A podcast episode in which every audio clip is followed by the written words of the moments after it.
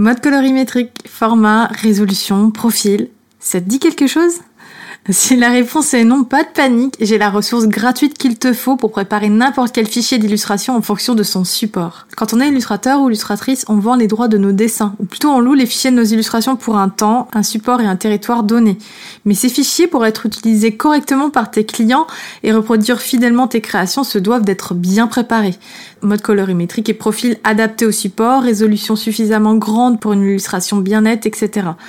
Je te parle chinois Ok, pas de souci. Pour éviter les mots de crâne et arrêter de chercher les infos sur le net, je te propose de télécharger gratuitement une anti-sèche pour préparer tes fichiers d'illustration à la perfection. Dans cette anti-sèche, tu retrouveras toutes les informations dont tu as besoin pour savoir quoi faire et comment pour obtenir des fichiers de haute qualité que tu pourras partager avec tes clients sans rougir. Pour télécharger ton anti-sèche, rends-toi sur elodie-illustration avec un s.net slash fichier.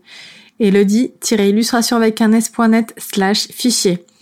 Ok, retour à l'épisode du jour. Bonne écoute. Et aussi, ce que je vous conseille de faire, c'est de commencer à récolter tous ces petits mots, euh, peut-être en, faisant des screenshots, par exemple, de tous euh, les commentaires bienveillants, de tous les petits messages privés bienveillants, ou les mails, ou que sais-je, euh, voilà, et d'en faire un petit catalogue comme ça que vous pourrez utiliser pour, comme un onguent, vous savez, pour penser vos plaies, à chaque fois que vous aurez vraiment des, des, gros doutes et que vous aurez vraiment du mal à aller de l'avant. Bonjour à tous, bienvenue sur Illustration Podcast, un podcast dédié à tous les créatifs passionnés qui rêvent de faire leur place dans le monde de l'illustration. Donc si c'est votre cas, bienvenue à vous. Je m'appelle Elodie, je suis illustratrice, blogueuse et je vis à Paris avec mon chien Lennon, mon fidèle compagnon de bureau.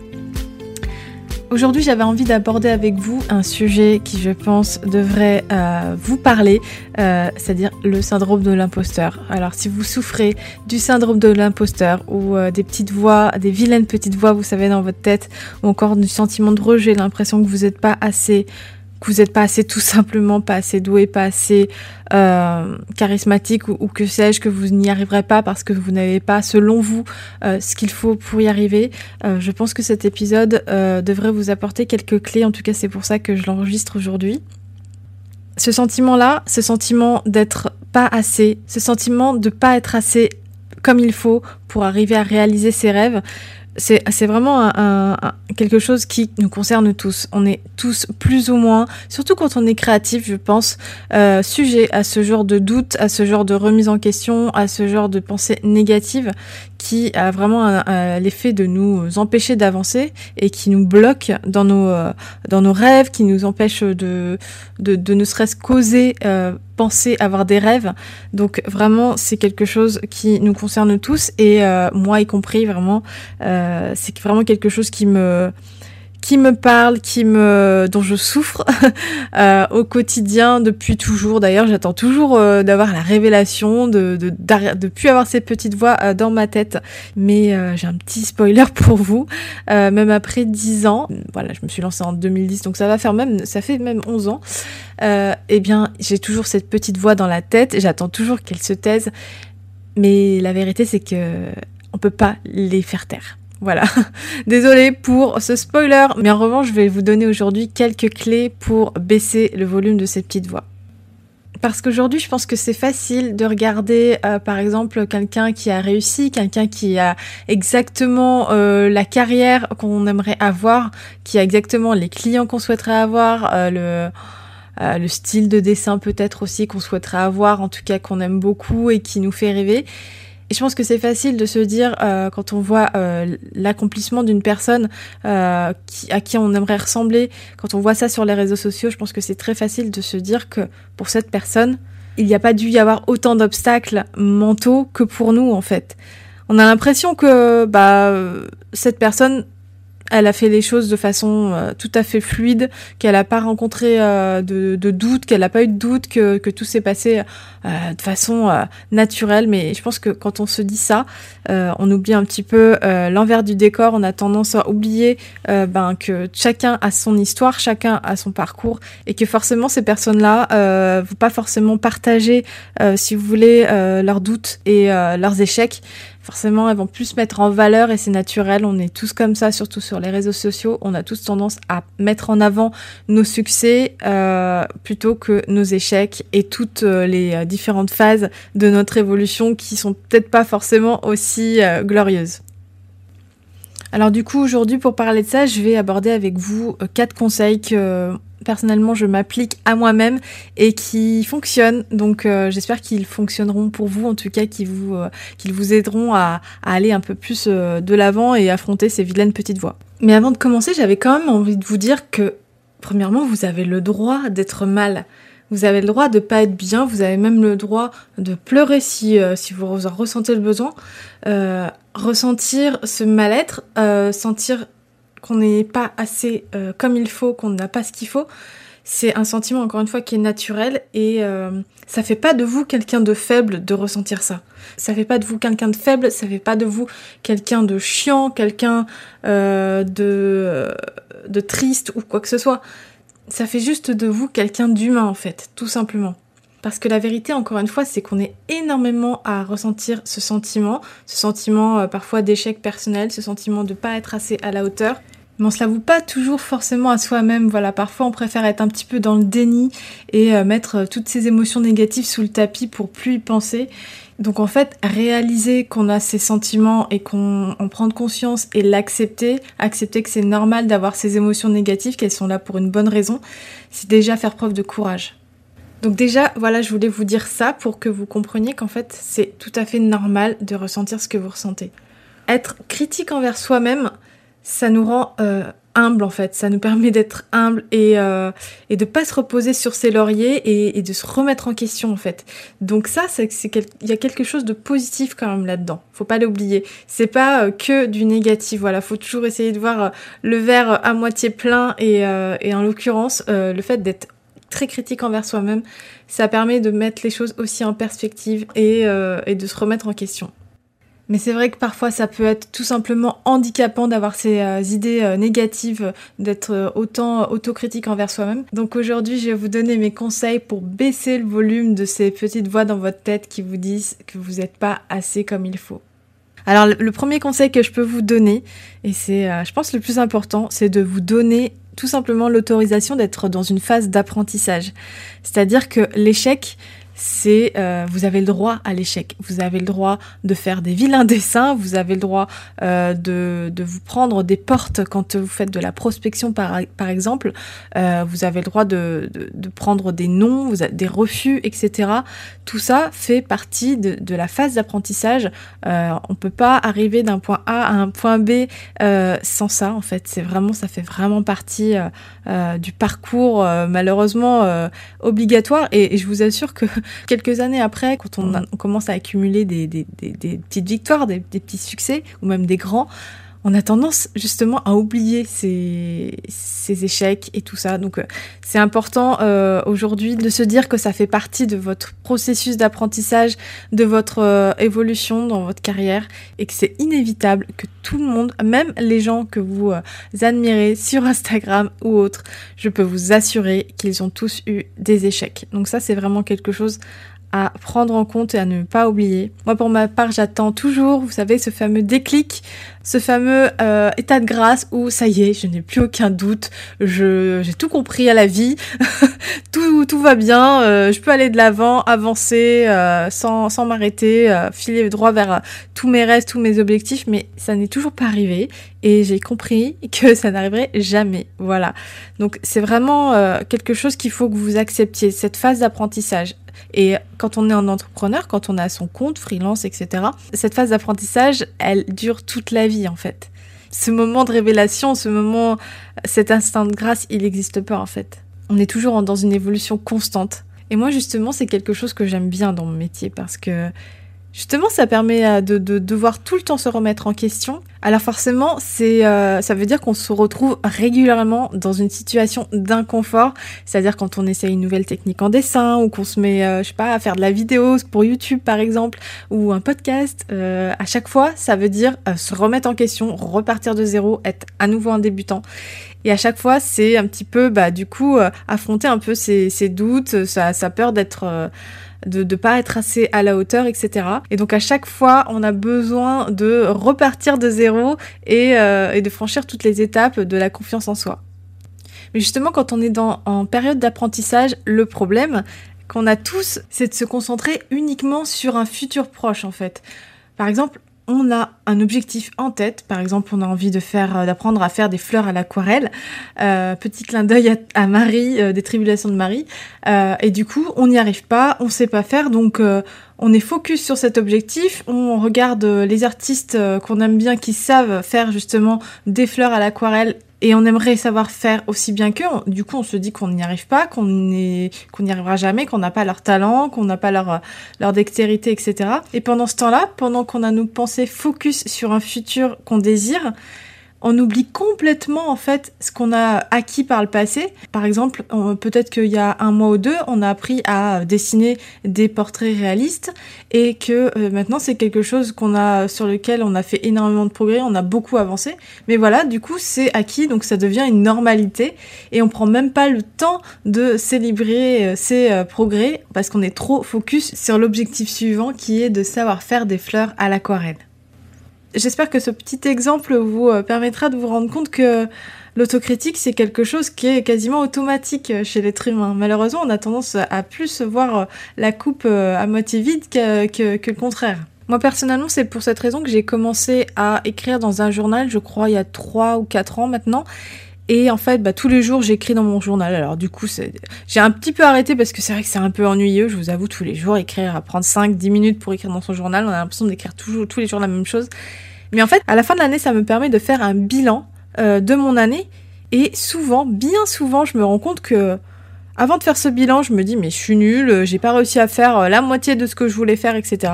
Et en fait, ça me permet de me rendre compte que bah si, en fait, j'ai euh, peut-être pas fait tout ce que je voulais faire, mais j'ai quand même atteint euh, bah, une certaine partie de mes objectifs. Et ces objectifs, ils n'étaient pas atteints l'année d'avant. Et du coup, c'est quand même une victoire. Et ça, c'est quelque chose qu'il faut prendre le temps de célébrer, en fait. Vraiment tous les progrès, toutes les évolutions, toutes les étapes qui vous euh, font avancer vers vos objectifs, vers vos rêves. C'est important de, prendre le temps de de les noter peut-être si vous voulez tenir également un journal, c'est une bonne façon de le faire, mais si c'est pas votre truc, prendre au moins le temps de vous poser, de regarder en arrière et vous dire ah ouais j'ai quand même fait ça, j'ai quand même fait ça, j'ai quand même fait ça, et c'est pas rien. Et si j'ai pas accompli tous mes objectifs de l'année, ça veut peut-être juste dire que j'ai voulu un peu trop charger la mule et que euh, si je me donne un peu plus de temps pour faire les choses, je vais peut-être pouvoir atteindre tous mes objectifs. Donc voilà, ça c'était pour le premier conseil, donc vraiment de vous autoriser à être dans une phase d'apprentissage. Maintenant, le deuxième conseil que j'ai envie de vous donner, c'est d'apprendre à découvrir qui vous êtes réellement. Parce que, en fait, quand on n'a pas confiance en soi, quand on doute, on a tendance à, vous savez, essayer de recopier peut-être le, style de dessin, le style d'illustration de d'autres personnes, parce qu'on a l'impression que c'est la seule chose qui fonctionne, que nous, si on fait quelque chose qui vient de nous, ça ne va pas fonctionner, parce qu'on a l'impression peut-être de pas avoir, euh, je sais pas moi, le talent, la personnalité, tout ce qui, euh, tout ce que vous voulez. Alors je vous dis pas de jamais regarder ce que font vos concurrents, euh, comment, euh, euh, quelles sont leurs stratégies, etc. Au contraire, je pense que c'est quelque chose qui est important aussi parce que ça permet de pas rester dans son coin et de voir un petit peu ce qui se passe autour de vous. Donc ça c'est important, c'est ce qu'on appelle faire de la veille ou voilà étudier les stratégies des autres. C'est aussi c'est aussi important. Mais ce que je veux vous dire, c'est que c'est surtout très important de d'apprendre à savoir qui vous êtes vraiment euh, quelles sont vos valeurs, qu'est-ce qui vous donne envie de vous lever le matin, euh, quelles sont les raisons qui vous poussent ou qui vous donnent envie de vous lancer dans l'illustration par exemple? D'ailleurs, à ce sujet, il y a quelques temps, j'ai créé un guide justement pour vous aider à vous lancer dans l'illustration et définir notamment vos pourquoi vous avez envie de vous lancer dans l'illustration, euh, dans lequel notamment il y a euh, une espèce de fiche de travail pour apprendre à trouver votre pourquoi, les raisons qui vous poussent à vous lancer euh, dans l'illustration. Je pense que c'est un travail qui est important à faire, donc si ça vous intéresse, vous trouverez le lien de ce guide dans la description de cet épisode. Donc pour revenir sur la notion de l'importance de vous connaître vous euh, réellement, c'est aussi après pour savoir euh, comment communiquer de façon authentique. C'est-à-dire que euh, j'écoutais un épisode de, du gratin ce matin qui expliquait que par rapport à la crise sanitaire et tous les mensonges qu'on a pu nous, nous dire, etc., les ratés en termes de communication, etc.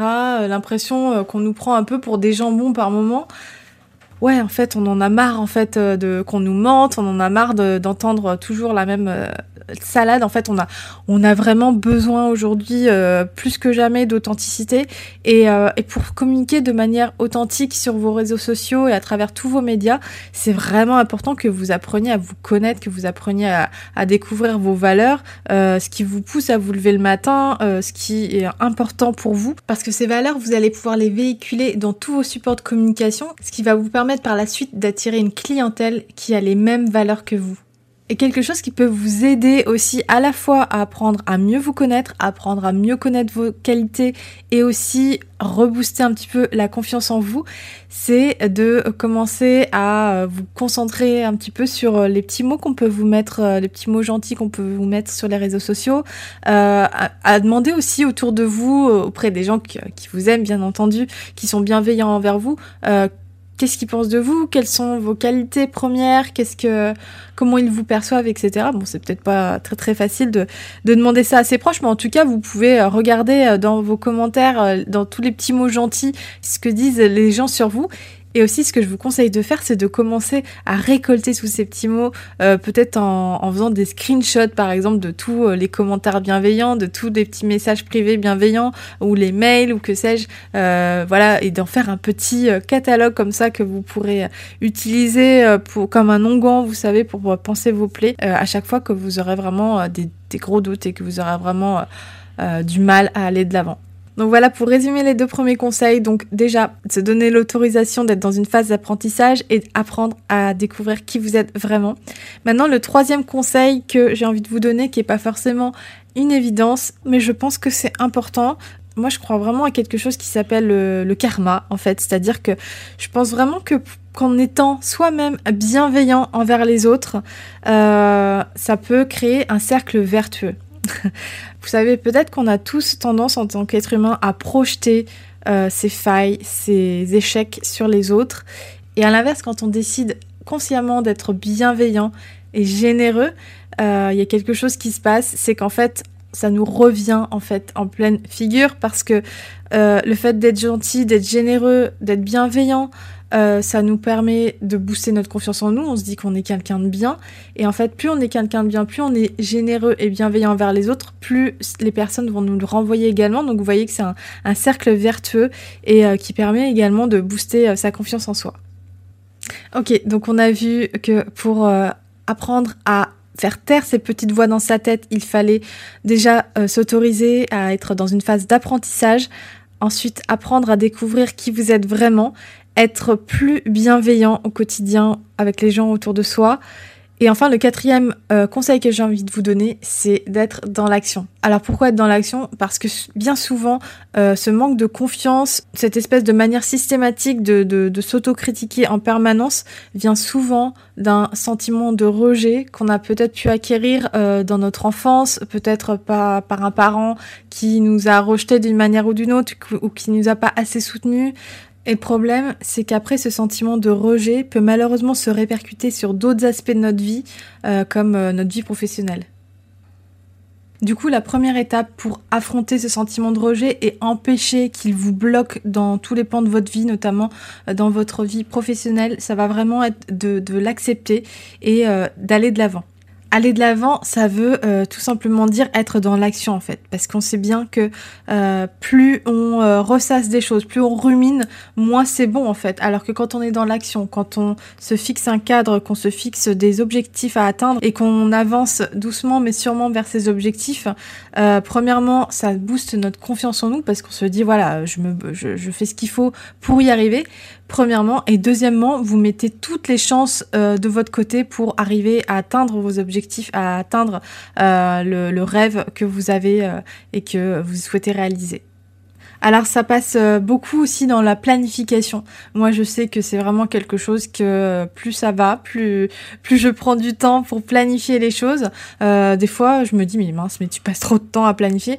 C'est vrai que je passe du temps à planifier, mais honnêtement, je pense que c'est vraiment un outil très très important parce que ça permet de clarifier euh, vos idées, savoir vraiment ce que vous voulez, savoir vraiment vers où vous voulez aller euh, et définir les étapes pour y arriver. Après, c'est vrai que les plannings, les to-do lists, etc., ça peut avoir tendance à euh, faire culpabiliser parce qu'on a tendance à vouloir trop en faire, à vouloir trop planifier et de, au bout du compte, se, dire qu'on n'a pas réussi à tout faire. Mais en fait, le fait de planifier, ça va quand même vous permettre de vous donner une ligne directive, de savoir vers où vous voulez aller exactement, plutôt que de vous mettre à votre bureau le matin et de vous dire bon, je vais faire quoi aujourd'hui.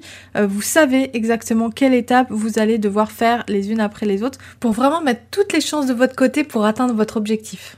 Ça paraît tout bête, mais euh, par exemple pour euh, réussir à atteindre ses objectifs, que ce soit euh, développer son portfolio, commencer son site internet, etc., c'est quelque chose qu'il faut prévoir dans le temps en fait, parce que c'est des choses qui sont, on va dire, c'est des gros morceaux quand on lance sa, sa, carrière dans l'illustration, et il faut vraiment prévoir du temps pour ça, en faire vraiment une priorité si on veut que ça se concrétise en fait.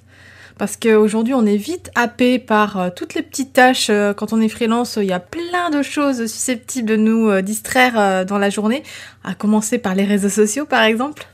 Donc voilà, si on se fixe pas un cadre, c'est difficile d'atteindre ses objectifs. En tout cas, ça, ça peut mettre plus de temps que prévu et ça contribue à nous dévaloriser encore davantage.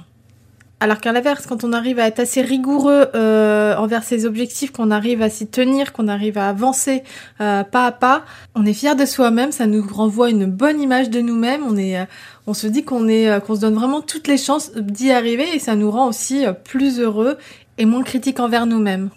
Et vous inquiétez pas si vous n'arrivez pas à réaliser toute votre to-do list, si vous n'arrivez pas à atteindre tous vos objectifs dans le temps que vous êtes imparti, en fait, les rêves, les grands rêves, ils n'ont pas de deadline.